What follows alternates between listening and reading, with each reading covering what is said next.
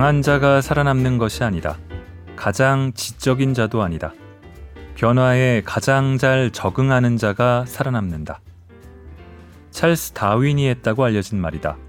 유효 기간이 지난 지식은 버려야 한다. 어떤 이론이나 지식, 심지어 원칙도 그 시대와 사회의 편견으로 만들어진 것이기 때문이다. 글쓰기도 마찬가지다. 골라듣는 뉴스룸 책 읽는 순간 북적북적입니다. 저는 심영구 기자입니다. 책을 매일 읽진 않아도 매일같이 읽는 텍스트는 무지하게 많습니다. 글을 매일 쓰진 않아도 SNS에 이것저것 많이 씁니다. 누구든 글을 쓰지만 누구나 만족하는 건 아니죠.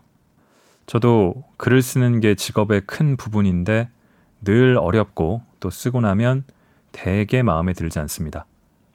글 잘 쓰는 사람은 따로 있다. 오래 많이 쓰면 잘 쓰게 된다. 잘 쓰려면 다독해야 한다.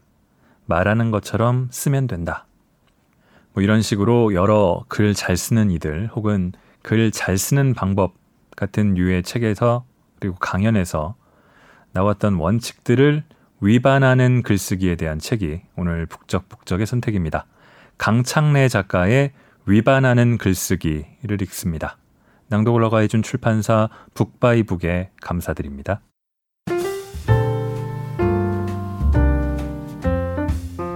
당신의 북적입니다. 지난번에 제가 좀 일찍 읽어서 그랬나요? 그 다음에 올라왔던 댓글을 안 읽었던 게 있어서 하나 챙겨서 읽고 가겠습니다. 아씨1202님이 임계장 이야기 편에 댓글 남겨주신 게 있네요.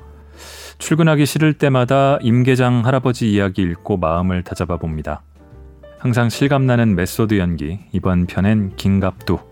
감사하게 잘 듣고 있습니다. 매사 성실하게 진지하게 살고 정신 차리고 살아야겠어요.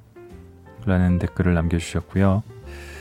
김영하 작가의 오래 준비해온 대답에 대해서는 김 작가를 좋아하시는 분들이 많아서 그런지 많이들 들으신 것 같은데 댓글은 되게 없네요. 네이버 쪽에서 좋습니다. 라는 짧은 댓글을 남겨주신 분이 있었습니다. 감사합니다. 댓글 제가 제일 없는 것 같아요. 세 명 중에. 할 수 없죠. 힘내서 하겠습니다. 그래도. 자, 강창래 작가는 출판 편집 기획자로 오래 일을 하셨고요. 책의 정신, 또 인문학으로 광고하다 같은 훌륭한 책의 저자이기도 합니다. 그런데 저한테는 오늘은 좀 매울지도 몰라 라는 에세이가 더 인상적이었습니다. 북적북적에서 벌써 2년이 넘었습니다만 2018년 5월에 읽었습니다. 북적북적 137화네요. 투병 중인 아내를 위해서 요리를 하고 또 돌보면서 적어 나간 에세이인데 들으셨던 분들 혹시 기억이 가물가물하시면 다시 찾아 들으셔도 좋습니다. 못 들으셨던 분들은 역시 찾아서 들으시면 좋고요. 저도 나름 글을 어쨌든 꾸준히 써오다 보니까 딱 정립해 놓은 것만은 아니지만 글쓰기 원칙 비슷한 게 저도 모르게 갖고 있는 게 있는데요. 이를테면 과도한 형용사는 잘 쓰지 않고 만연체보다는 간결하게 단문 위주로 첫 문장은 가급적 단문으로 시작하고 접속사는 최소한으로 이런 식으로 찾아보면 더 있을 것 같은데요. 글쓰기에 관한 여러 가지 이야기들을 그리고 왜 하게 됐는지를 풀어본 원칙을 업그레이드하라는 프롤로그를 읽어보겠습니다.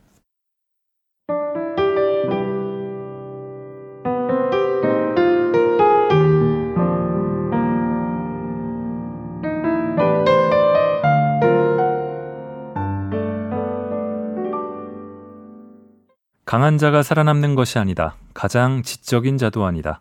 변화에 가장 잘 적응하는 자가 살아남는다. 찰스 다윈이 했다고 알려진 말이다. 유효 기간이 지난 지식은 버려야 한다. 어떤 이론이나 지식, 심지어 원칙도 그 시대와 사회의 편견으로 만들어진 것이기 때문이다. 글쓰기도 마찬가지다. 지난날의 원칙에 얽매여 있다면 글을 잘 쓰기는 어렵다. 삶의 환경이 끊임없이 변화하기 때문이다. 그에 맞춰 글쓰기 원칙 역시 업그레이드해야 한다. 몇 년 전부터 글쓰기에 대한 책이 끊임없이 출간되고 있다. 거기에 한 권 더 보탤 이유가 없다고 생각했지만 출간된 책들을 보면서 마음이 달라졌다. 업데이트한 지식을 담아 잘 정리한 책이 나오지 않았기 때문이다. 중요한 문제인데 다루지 않거나 다루더라도 필요한 만큼 자세히 다루지 않았다. 나도 글쓰기에 완고한 원칙을 가졌던 적이 있다. 1990년대 초반이었을 것이다. 이호덕의 우리 글 바로 쓰기를 읽고 충격을 받았다. 그동안 쓴 글이 병신 같은 소리이거나 그 언저리였다니. 당시 나는 웃음 대신에 미소라는 말을 자주 썼다. 결의말을 쓰자는 주장에 깊이 공감하여 노력해봤지만 선생이 제시한 방법대로 글을 쓰기는 어려웠다. 특히 일본에서 만들어진 한자말을 쓰지 말자고 하는데 그건 불가능했다. 한국어로 출간된 책들도 일본에서 만들어진 한자말을 많이 쓰고 있었다. 그랬기에 글을 쓰면서도 늘 원칙을 지키지 못한다는 죄책감이 있었다. 1990년대 말에 언어학을 공부하고 나서야 이호덕의 바로 쓰기는 실천 불가능한 꿈이라는 것을 깨달았다. 이 세상에 고유어, 결의말로만 이루어진 언어는 없다. 철저하게 닫힌 사회란 불가능하기 때문이다. 교역하면 문화를 주고받는다. 새로운 단어와 어법, 사고방식도 주고받을 수밖에 없다. 서로를 이해하기 위해서 당연히 언어도 뒤섞인다. 다른 문화에서 들어온 말을 고유어로 완벽하게 번역할 수 없기에 그렇다. 현대 한국인이 쓰고 있는 말 속에 고유어가 얼마나 남아있는지도 알기 어렵다. 그리 오래지 않은 1877년에 외국인 선교사 존 로스가 만든 조선어 초보를 보면 현대 한국인으로서는 도무지 알 수 없는 어휘가 많다. 그뿐만 아니라 한국어의 특성인 조사도 다르다. 예를 들어 그 책에는 이런 문장이 있다. 슈저시 잘래 건넌 못 잘래 갔넌 잘래가 쓴매 다 마셨음매. 뜻을 알겠는가? 이 문장의 뜻은 이 페이지 맨 아래에 적어두었다. 보기 전에 짐작해 보시라. 조선어 초보에 나온 이 문장을 현대어로 옮기면 이렇습니다. 우유가 충분합니까? 안 충분합니까? 충분합니다. 다 마셨습니다. 다시 한번 읽어볼게요. 쇼젖이 잘래 건넌 못 잘래 갔넌 잘래 갔음매 다 마셨음매. 겨우 100년 전 한국어와 현대 한국어의 차이가 이렇게 심할진데 도대체 현대 한국어에 고유어가 얼마나 남아 있다는 말인가? 그 점을 깨닫고 나서는 이호덕의 책 내용을 적당히 받아들이기로 했다. 최대한 한국어답게 쓰자는 주장에 동의하는 정도로. 원칙의 문제는 거기에서 끝나지 않는다. 형용사 부사는 가능하면 쓰지 말라는 원칙이 있다. 옳은 말이지만 이렇게 업데이트 되어야 한다. 형용사 부사를 잘 골랐으면 문장이 빛난다. 옛날의 원칙은 형용사 부사가 가능하면 피해야 할 나쁜 것이라는 말 느낌을 담고 있다. 그렇지 않다. 형용사 부사를 잘 골랐어야 한다. 그러고 보면 하나마나한 말이다. 글쓰기 원칙이라고 떠도는 소문 가운데에는 그런 게 꽤 있다. 이 원칙도 마찬가지다. 적절한 단어를 잘 골랐어야 좋은 문장이 된다는 말이다. 그게 어디 형용사 부사만 그렇겠는가? 거칠게 말해서 한국어는 동사 중심의 언어다. 영어는 명사 중심이고, 간단한 예를 보자. 사랑한다고 말할 때 한국어는 동사 하나로 충분하다. 사랑해. 영어로는 I love you 라고 한다. 나와 너라는 대명사를 꼭 쓴다. 두 사람이 마주보고 이야기하면서 굳이 나는 너를 이라고 말하는 것이다.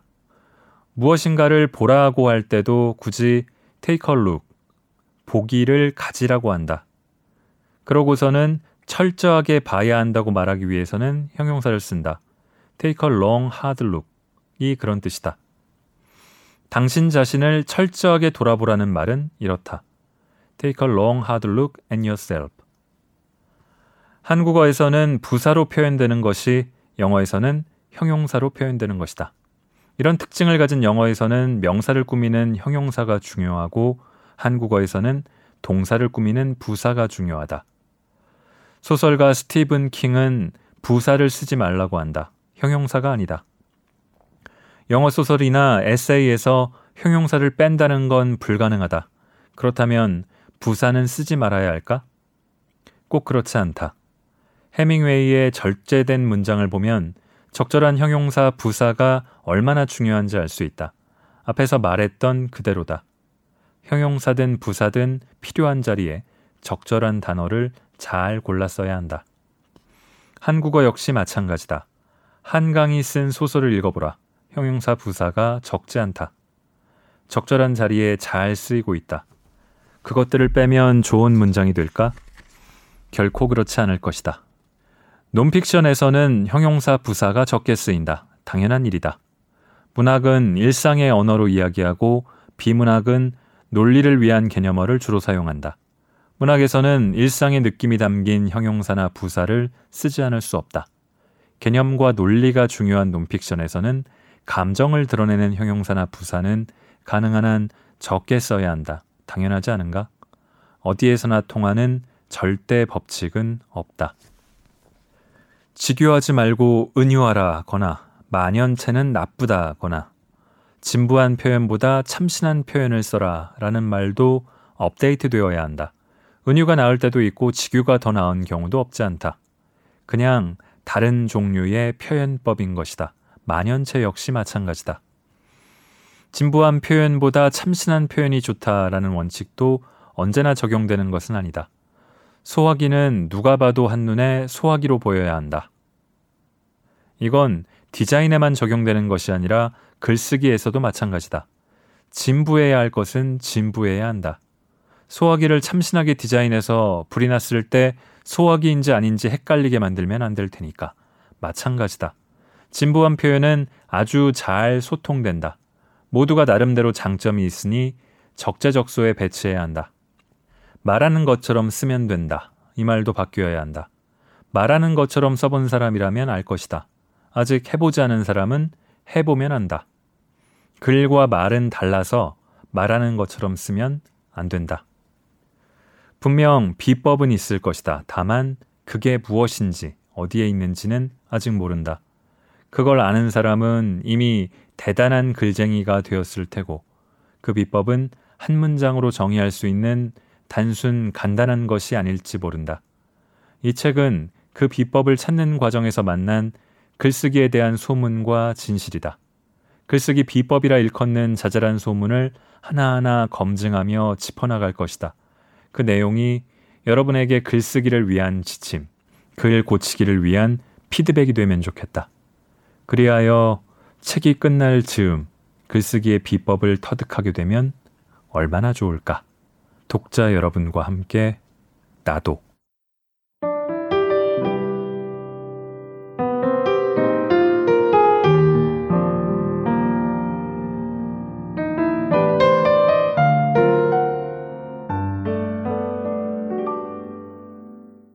그러고 이 책은 1부, 2부, 3부로 나눠져 있는데요. 1부는 바로잡기, 주로 이제 글쓰기의 원칙들, 원칙이라고 알려진 것들에 대한 바로잡기 내지는 업데이트가 담겨 있고요.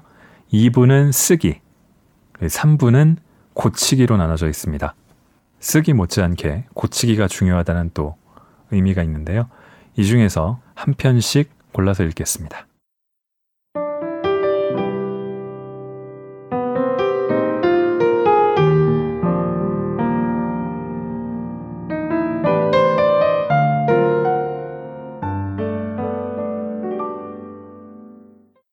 말하는 것처럼 쓰면 된다? 말하는 것처럼 쓰면 된다. 이 문제는 말과 글의 차이를 이해하면 쉽게 풀린다. 구체적인 예를 찾으면 쉽고 간단하게 설명할 수 있을 것이라고 생각했다. 무척 노력했지만 결국 그러지 못했다. 말은 사라지고 글은 남는 것이어서 그런지도 모르겠다. 좀 추상적인 설명이 될 수밖에 없다. 이 말은 논리적으로 봐도 아주 이상하다. 무엇보다 사람들은 누구나 말을 잘하는 것이 아니다. 어눌하게 말하는 사람은 어눌하게 말하는 것처럼 쓰면 된다? 사투리를 쓰는 사람은 사투리로 말하는 것처럼 쓰면 된다? 그럴 리가 없다. 그렇다면 글쓰기를 배우기 전에 말을 잘하는 방법부터 배워야 한다는 뜻일까? 그런 말 같지는 않다. 도대체 말하는 것처럼 글을 쓰면 된다는 비법은 구체적으로 어떻게 하라는 것일까? 말을 아주 잘하는 아나운서가 말하는 것처럼 쓰면 된다는 뜻일까? 그러면 글을 잘 쓰고 싶은 사람은 모두가 아나운서처럼 말을 잘해야 한다는 뜻이 되거나 아나운서가 말하는 것을 열심히 연구해서 말하는 것처럼 써야 한다는 말이 되는데 그럴 리 없다. 그건 너무 어렵다. 제안하고 싶은 것은 이 글을 읽기 전에 또는 읽은 뒤에 친구들과 토론하고 그것을 녹음해서 말을 글로 번역해 보라. 말과 글이 얼마나 다른지 실감할 수 있을 것이다. 이는 좋은 글쓰기 훈련 방법 가운데 하나이기도 하다. 글쓰기란 말을 글로 받아 적는 것이 아니라 상황을 글로 번역하는 것이다. 해보면 알겠지만 말하는 것처럼 쓰면 글이 잘 안 된다. 말은 사건이고 글은 공예품과 비슷한 사물에 가깝기 때문이다. 말은 소리여서 사라지는 그 순간에만 존재한다. 글쓰기라고 말할 때 기라는 소리는 글쓰가 사라진 뒤에 나타난다. 이처럼 끊임없이 생겼다가 사라지는 말을 사용해서 생각하고 그 생각을 글로 번역한다. 생각 속에는 소리의 톤이나 크기, 이미지도 포함되어 있다. 그러니 말만 글로 바꾼다고 소통할 수 있는 글이 될 리가 없다. 우리의 기억력에도 한계가 있다. 말을 길게 하면 장황하고 중복하게 된다. 말은 바로 하는 순간 사라지기 때문에 잘 소통하기 위해서는 앞에서 한 말을 되풀이해야 할 때도 많다. 그래서 녹음한 토론을 글로 바꾸는 일은 어렵다. 간결하게 줄이면서 낱말과 의미의 중복을 제거해야 하고 필요하면 맥락에 대한 설명을 덧붙여야 한다. 혼자서 생각할 때도 마찬가지다. 끊임없이 사라지는 말을 잊지 않으려고 노력하면서 생각해야 한다. 긴 시간 생각하다 보면 앞에서 생각한 것이 무엇이었는지 잊을 때도 많다. 메모라도 해야 분석적이고 논리적인 생각이 어느 정도 가능하다. 물론 메모로는 충분치 않다. 시간이 지나면 기억을 되살리는 실마리만 될 뿐이니까. 그것만으로 당시 생각을 제대로 기억해내기는 어렵다. 완전한 문장으로 써두어야 한다. 그래서 글쓰기가 중요하다. 글로 써두지 않으면 자기가 무슨 생각을 했는지, 무슨 생각을 하는지, 어떤 일이 있었는지도 잘 모른다. 무슨 생각을 하셨던가요? 물어보면 대개는 잘 설명하지 못한다. 생각은 휘발성이 강해서 금방 날아가 버리기 때문이다. 쓴 것만이 유일하게 남아있는 생각의 흔적이다. 마음에 들든 들지 않든 쓴 글이 자기 생각이다. 이런 일이 있었다고 해보자. 친구가 통화를 하다가 화를 내고 욕을 하면서 끊어버렸다. 순간 이런 문장이 떠오를 수 있다. 내가 이런 욕을 먹다니 있을 수 없는 일이야. 본인은 맥락을 너무나 잘 알기 때문에 이 한 문장으로 충분하다. 일기에 이렇게만 써두어도 충분할지 모른다. 그렇지만 다른 사람에게 전달하려면 앞뒤 상황을 자세히 설명해야 한다. 한 친구가 있어. 몇 달쯤 전의 일이야. 어느 날 전화해서 100만 원만 빌려달라는 거야. 급한 일이라기에 두말하지 않고 보내줬지. 그 친구는 한 달 뒤에 갚겠다고 했지만 그러지 않았어. 나도 갚으라고 말하지 못했어. 그런데 어제 전화하더니 또 돈을 빌려달라는 거야. 지난번에 빌려간 돈에 대해서는 이런 반구도 없이. 뻔뻔하다고 생각했지만 돈을 빌려달라는 친구에게 돈 갚으라고 말하는 건 너무 야박한 것 같아서 못했어. 그렇지만 빌려주고 싶진 않았어. 돈이 없다고 했지. 그랬더니 지난주에 영화사에서 로열티 들어오지 않았느냐고 물어. 전에 내가 무슨 이야기 끝에 말한 것을 기억하고 있다면서. 조금 짜증났지만 좋게 말했어. 나도 급하게 써야 할 때가 있어서 써버렸다고. 그랬더니 느닷없이 내가 거짓말을 한다는 둥, 나쁜 새끼라는 둥, 두고 보자는 둥, 마구 욕을 하면서 전화를 끊는 거야. 잠시 멍했어. 내가 그런 욕을 먹다니 있을 수 없는 일이야. 그렇지 않아? 이렇게 자세히 써두어야 시간이 지나도 분명히 기억할 수 있다. 글은 이처럼 나와 내가 대화한 기록이기도 하다. 이런 경우는 그나마 그저 앞뒤 사정을 자세히 설명하면 되지만 배경이나 그림을 함께 그려주어야 하는 상황에서는 지식이 필요하다. 많은 것들의 이름을 알아야 하기 때문이다. 좋은 예는 파브르 곤충기에서 찾을 수 있다. 사실 볼거리가 그것만은 아니다. 아가미가 마치 산호까지처럼 보이는 어린 도롱뇽이 양탄자가 펼쳐진 듯한 개구리밥 밑에 숨어 있는 건 아닌지, 시냇물에는 귀염둥이 큰 가시고기가 남색과 붉은 자줏빛의 혼인색 목도리를 두르고 있는 건 아닌지도 보고 싶었다. 어디 그뿐이랴 강남에서 방금 돌아온 제비가 열심히 산란 중인 각다귀를 잡겠다고 뾰족한 날개로 목장 위를 스쳐날며 악착스럽게 쫓아다니는 건 아닌지 바위 틈에 둥지를 튼 도마뱀이 양지에서 햇볕을 즐기려고 푸른 점으로 얼룩진 꼬리를 펼쳐놓고 있는 건 아닌지도 보고 싶었다. 실제 상황이라면 이렇게 복잡하게 말할 필요가 없다. 양탄자가 펼쳐진 듯한 개구리밥 대신에 저기라고만 해도 될 테니까. 여기, 저기, 이것, 저것만으로도 대개 소통이 된다. 개구리밥이라는 풀 이름을 몰라도 괜찮다. 글로 써야 한다면 사정이 달라진다. 독자가 상황을 그려낼 수 있도록 구체적으로 제시해야 한다. 그러기 위해 개구리밥, 도롱뇽, 큰 가시고기, 제비, 각다귀, 도마뱀과 같은 이름뿐 아니라 생김새와 생태에 대한 지식도 필요하다. 그것을 표현해 줄 적절한 형용사, 부사, 동사도 알아야 한다. 마지막으로는 그 낱말들을 효과적으로 배열할 줄도 알아야 한다. 글에는 소리나 몸짓이 조금 더 담기지 않기 때문이다. 말과 글은 그만큼 다르다. 그러니 말하는 것처럼 글을 쓰면 된다니 그럴 리가 없다.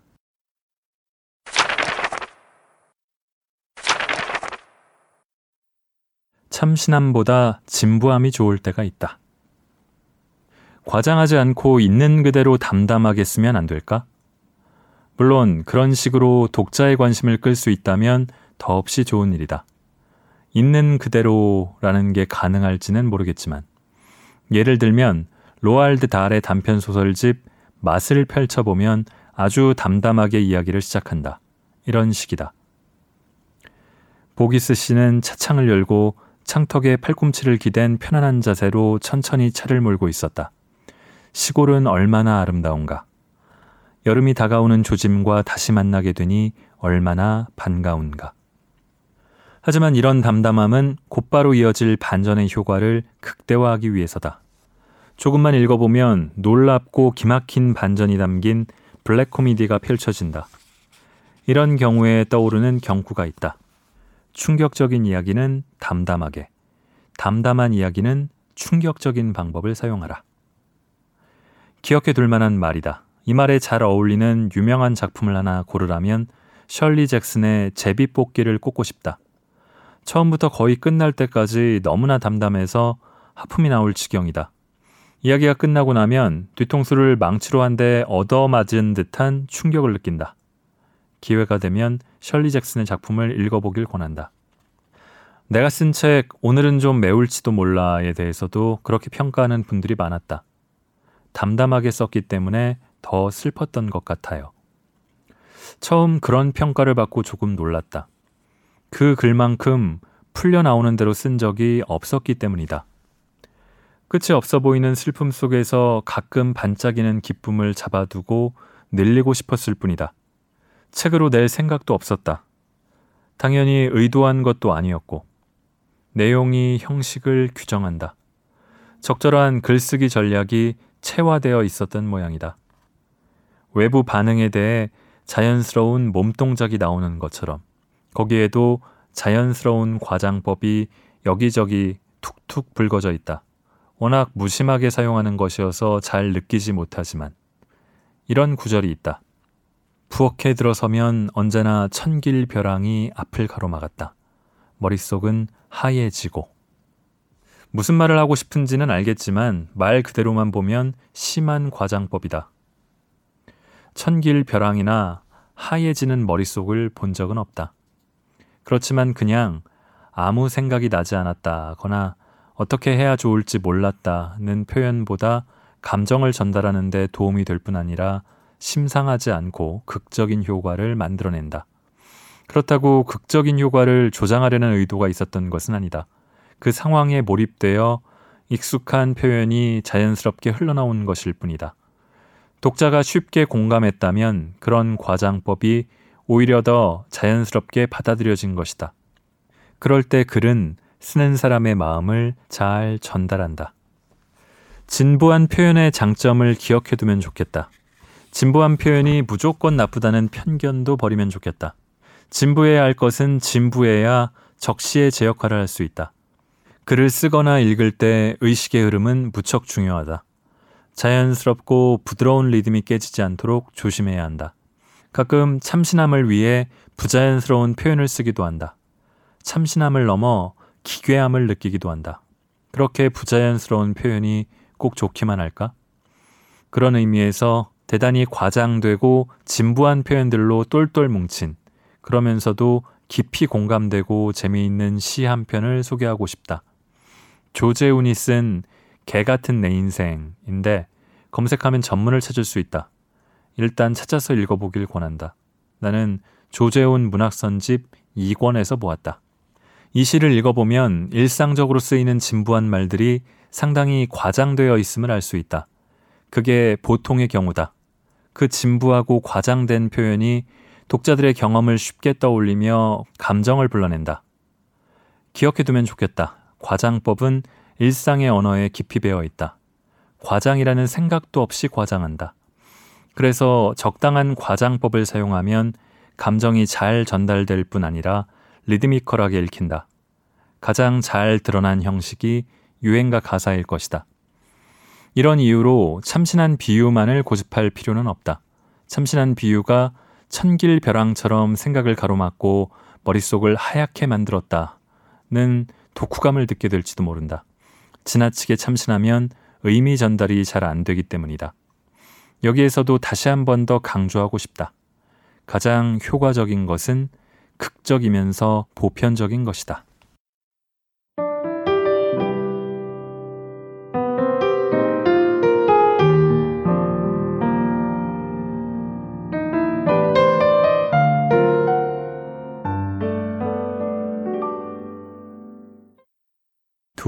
글을 읽고 나니까 드는 생각이 그런 게 있습니다. 방송 기자로 방송 리포트 기사를 쓸 때 사실 말하듯이 기사를 쓰자고 하는데 말과 글이 작가가 말하듯이 굉장히 다르잖아요.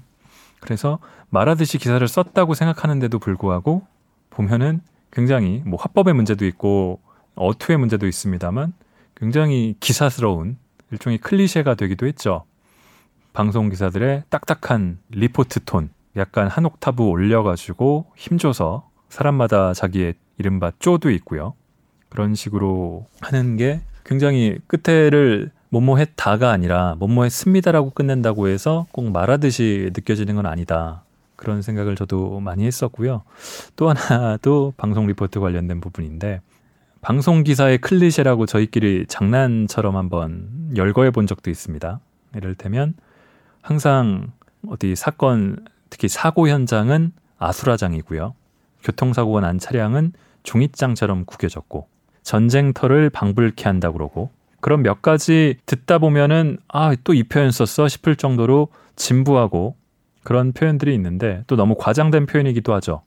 아수라장은 사실 귀신 아수라가 막 해집고 다닌 그런 난장판이 된 현장인데 꼭 그렇진 않잖아요. 그리고 차 사고도 꼭 종이장처럼 구겨진 건 아니고요. 그런 몇 가지 진부하고 과장된 표현이지만 그 현장을 짧은 몇 문장 안에서 표현하기는 영상과 오디오가 함께 나가니까 이것보다 더 적절한 표현을 찾기는 쉽진 않겠다라는 생각들을 하게 될 때가 있더라고요.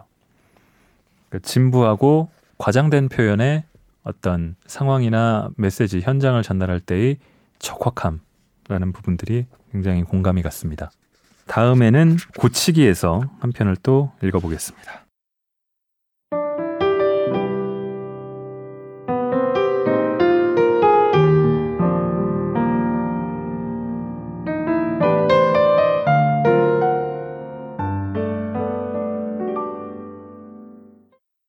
글쓰기가 아니라 글 고치기.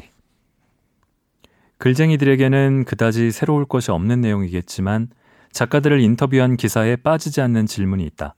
얼마나 많이 고치냐는 것이다. 구역질이 날 때까지 고친다. 한 번 더 보면 죽겠다는 생각이 치밀어 오르면 그만둔다. 사실 그렇게 끝나는 것도 아니다. 완성된 원고라고 해도 출간되기까지 꽤 시간이 걸린다. 그 사이에 슬그머니 다시 그 글들이 떠오른다. 그저 훑어만 보자고 시작하지만 끝도 없이 고치고 있다. 내 이름은 빨강의 작가인 오르한 파묵은 소설이 마무리될 때쯤 멈추고 앞장들을 대폭 수정한다고 말했다. 결말을 알고 나면 정리할 게 무엇인지 분명해져서 그럴 것이다. 밀란 쿤데라 역시 농담을 6개의 장으로 완성해 두었는데 다른 작품을 쓰고 난 뒤 농담에 장을 하나 추가하면 완벽해지겠다는 생각이 들어 총 7개의 장으로 완성했다고 한다. 세계적인 천재 가운데 한 사람으로 꼽히는 움베르트 에코 역시 10번이나 20번 고쳐 쓴다. 레이먼드 카버는 작품을 서너 번쯤 쓰면 이야기 윤곽이 잡힌다고 한다. 시는 수십 번에서 수백 번도 고친다. 좋은 편집자가 책을 만들 때도 비슷한 과정을 거친다. 수없이 읽으면서 교정하고 교열한다. 또는 저자에게 제안한다. 이제 목에 칼이 들어와도 못 보겠다고 느끼면 그제야 끝낸다. 좋은 출판사의 편집자는 그렇게 일한다. 정도의 차이는 있지만 고치고 고치고 또 고치다 보면 데드라인이 찾아온다. 글은 고치기 고개를 수없이 넘은 뒤에야 책이 되는 것이다. 오히려 초보 저자들이 그랬다는 이야기는 자주 듣지 못한다. 끊임없이 고쳐야 하는 걸 창피한 과정으로 생각해서 그런지도 모른다. 그럴 필요 없다.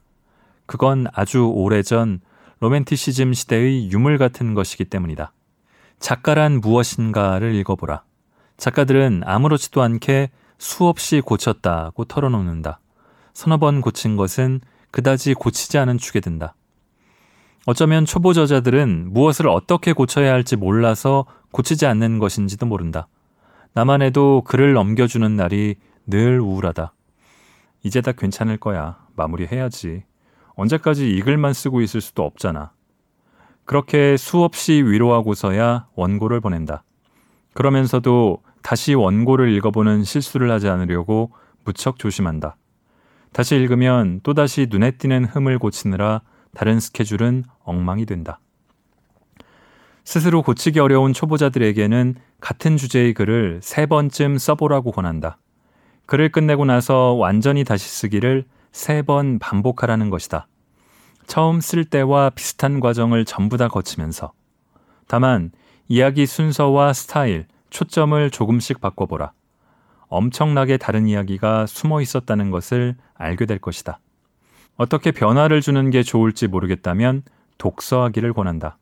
앞에서 말했듯이 쓰다가 막히면 자료조사, 독서가 최고다. 그러고 나서 한 번 더 되풀이하는 것이다. 세 번째 글은 꽤 좋을 것이다. 썩 마음에 들지 않으면 한 번 더 해보는 것도 좋다. 이런 과정을 되풀이하다 보면 언젠가 한 번에 마음에 드는 글을 쓰는 날이 온다. 아, 물론 그런 날은 영원히 오지 않을지도 모른다. 특히 문장 고치는 기술은 따로 깊이 공부해야 한다. 기계적으로 외워서는 절대 안 된다. 원칙은 언제나 알고 나서 잊어야 한다. 깊이 깨달아야 한다. 예를 들어 가능하면 의를 쓰지 않는 것이 좋다는 원칙이 있다. 우리의 문제는 우리 문제라고 쓰는 것이 깔끔하다. 대개는 그렇다. 그렇지만 문장의 리듬을 살리기 위해 의를 쓰는 것이 좋을 때도 있다. 다음과 같은 문장은 의 때문에 조금 어색하지만 순전히 의의 문제는 아니다. A. 우리의 화해는 10일을 가린 다음의 일이다. B. 우리 화해는 10일을 가린 다음 일이다. 의를 빼면 깔끔해 보이지만 어쩐지 어색하다. 어깨에 힘이 너무 많이 들어간 느낌이다. 너무 긴장해서 어색해 보인달까? 이 문장에서 그런 느낌을 받는 것은 의 때문이라기보다 서술어를 명사구로 만들어 썼기 때문이다. 다음과 같이 고칠 수 있을 것이다. 시. 우리는 시비를 가린 다음에 화해할 것이다. 이처럼 서술어는 서술어로 쓰는 것이 좋다. 그러나 언제나 그런 것은 아니다. 글의 맥락으로 볼 때 긴장감이 필요하다면 서술어를 명사구로 묶는 것이 나을 때도 많다. 다음과 같은 문장이 이렇다. A.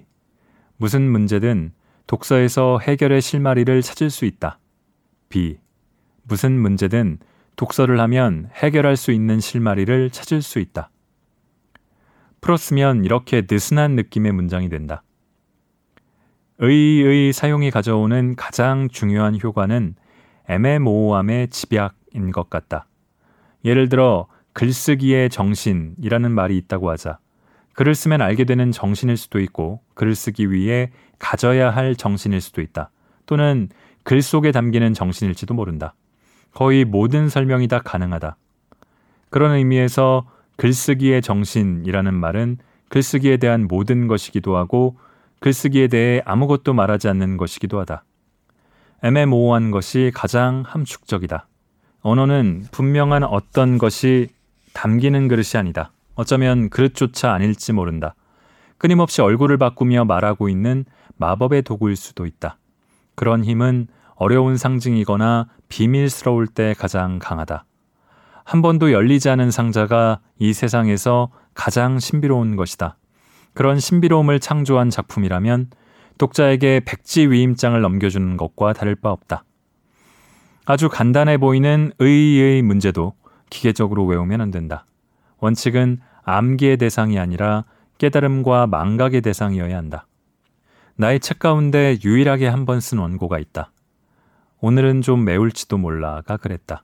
글을 고쳐보려고 무척 노력했지만 눈물이 앞을 가려 다시 읽어내지 못했다. 이런 상황을 눈치챈 편집자는 그것으로 충분하다고 했다. 처음 쓴 글 거의 그대로 책이 되었는데 뜻밖에도 글이 좋다는 평가를 받았다. 그 말을 듣고 무척 당혹스러웠다. 뭐라고 대답해야 좋을지 도무지 감을 잡을 수 없었다. 적게 고친 원고가 좋을 리 없다. 어쩌면 초보자 시절의 혹독한 훈련 덕분이었는지 모른다. 글 한 편을 내놓기 위해 적어도 네대 편 분량을 썼다. 그 당시에는 힘들다거나 훈련한다는 생각도 없었다. 글이 마음이 들 때까지 다시 쓰고 고치기를 되풀이했을 뿐이다. 언제나 지난한 싸움이었다. 그래서 데드라인이 정해진 원고를 쓰는 게 좋았다. 아, 마지막으로 덧붙이고 싶은 말이 있다. 다 써놓은 글을 반으로 줄이면 좋은 글이 된다고들 한다. 반이든 3분의 2든 비슷한 말이다. 좀 더 정확하게는 없어도 되는 말을 철저히 찾아내 지우라는 것이다. 이건 역시 아주 중요한 글을 고치는 기술이다.